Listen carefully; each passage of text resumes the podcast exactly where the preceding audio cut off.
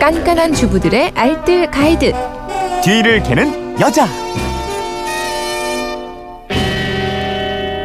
깔끔하고 꼼꼼한 살림 비법이 있습니다. 뒤를 캐는 여자 곽지연 리포터와 함께합니다. 어서 오십시오. 네, 안녕하세요. 휴대전화 뒷번호 4744님의 문자예요. 그릇에 낀 때는 어떻게 하면 쉽게 제거될까요? 특히 접시 모서리나 테두리에 때가 많이 껴 있거든요. 쉽게 제거할 수 있는 방법 알려주세요 하셨는데 이 얘기 들으시면서 맞아 맞아 하면서 고개 끄덕이시는 분들 많을 텐데 네. 이게 설거지만으로 때가 안 지워지는 부분이 많이 있잖아요. 네, 있어요. 네. 특히 그 접시 테두리 쪽에 때가 끼 거나 그릇이 변색되거나 얼룩이 지면 이거 잘 안 없어지거든요. 음. 네. 그래서 오늘 그릇 접시 깨끗하게 얼룩 제거하는 세 가지 방법 알려드릴 건데요. 이제 세 가지 중에서 편리한 방법을 해보시면 되겠어요. 네, 그럼 좀 하나하나 알아볼 텐데 자 접시와 그릇에 생긴 얼룩 없애는 첫 번째 방법은 뭘까요? 첫 번째는 오늘도 역시 빠지지 않습니다. 베이킹 소다요. 이 베이킹 소다 만드는 사람한테 상 줘야 될 것 같아요. 예. 베이킹 소다 이용하는 방법이 첫 번째고요. 두 번째 방법은 치약이에요. 치약, 그리고 예. 세 번째로는 커피 찌꺼기. 이렇게 세 가지만 기억하시면 되겠어요. 네, 다시 정리해 보면 베이킹 소다, 치약, 커피 찌꺼기 이 세 가지 중에 한 가지 방법을 쓰시면 되겠네요. 어떤 분은 뭐 락스에 담가둔다, 매직 블럭으로 네. 음. 지워준다 등등 여러 가지 방법 쓰시던데요. 근데 락스나 매직 블럭은 청소용으로만 쓰시고요. 그래요. 식기에 쓰는 게 좀 그런 것 같아요. 우리가 먹는 데 사용하는 그릇에는 사용하지 않는 네. 게 좋습니다. 먼저 베이킹 소다를 사용하신다면 베이킹 소다를 한 국자 정도 퍼서요. 더운 물을 약간만 넣어주세요.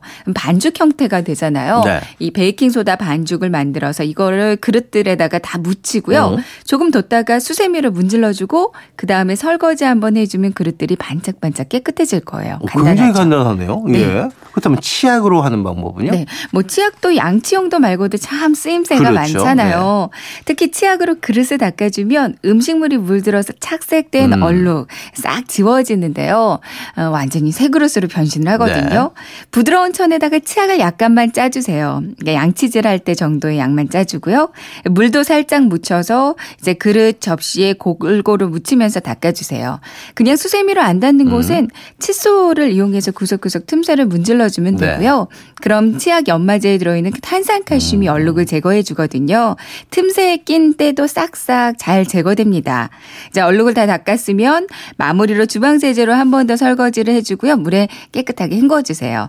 이렇게 하면 접시나 그릇들의 원래 음. 윤기도 살아나고요. 스크래치도 없고 찌든 때는 말끔하게 제거될 거예요. 왜 치약으로 은수 저 이렇게 닦으면 깨끗해지잖아요. 네, 맞아요. 저는 그것만 되는 줄 알았더니 접시나 그릇도 이렇게 할 수가 있군요. 사기 그릇 접시, 뭐 어. 유리 접시 같은 것도 잘 됩니다. 네. 아유, 이게 접시 깨끗해진다는 상상만 해도 굉장히 행복해지는데 네네. 커피 찌꺼기는 그럼 어떻게 활용을 하면 될까요? 이제 네, 때가 찌든 그릇이 한두 개가 아니라 닦을 그릇이 좀 많아요. 네. 이때는 커피 찌꺼기를 활용하셔도 좋거든요.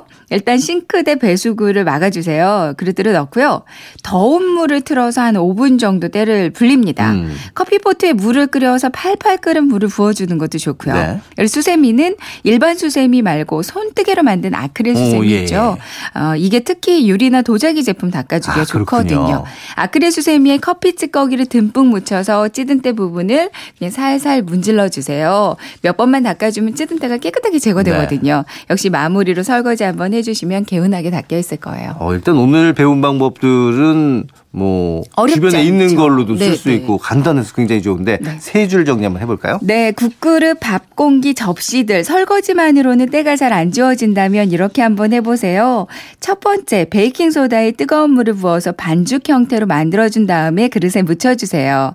두 번째, 치약을 부드러운 헝겊에 묻혀서 그릇들을 닦고 접시 테두리는 치약을 칫솔에 묻혀서 닦아주세요. 네. 세 번째, 닦을 그릇이 많다면 뜨거운 물에 불린 다음에 커피 찌꺼기를 묻혀서 닦아줘도 때가 잘 지워집니다. 자, 이렇게 살림에 대한 궁금증 어디로 문의하면 될까요? 네, 그건 이렇습니다. 인터넷 게시판이나 MBC 미니 또 휴대폰 문자 샵 8001번으로 보내주시면 되는데요. 문자 보내실 때는 짧은 건 50원, 긴 건 100원의 이용료가 있습니다. 네, 지금까지 뒤를 캐는 여자 곽지연 리포터였고요. 내일 다시 뵙겠습니다. 네, 고맙습니다.